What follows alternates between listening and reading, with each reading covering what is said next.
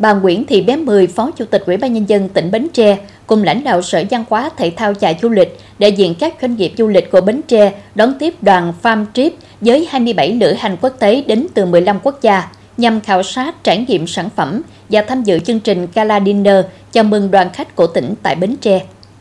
Trong khuôn khổ sự kiện Hội chợ du lịch quốc tế thành phố Hồ Chí Minh lần thứ 17 năm 2023, Bến Tre cùng các tỉnh thành tích cực tham gia và tổ chức các hoạt động hội chợ. Tại Bến Tre, Sở Văn hóa, Thể thao và Du lịch tổ chức chương trình Gala Dinner đón tiếp đoàn khách du lịch quốc tế. Tại chương trình, đoàn thưởng thức các tiết mục văn nghệ mang đậm bản sắc dân gian và văn hóa của tỉnh như ca cổ, múa nhịp điệu quê hương và ẩm thực Bến Tre.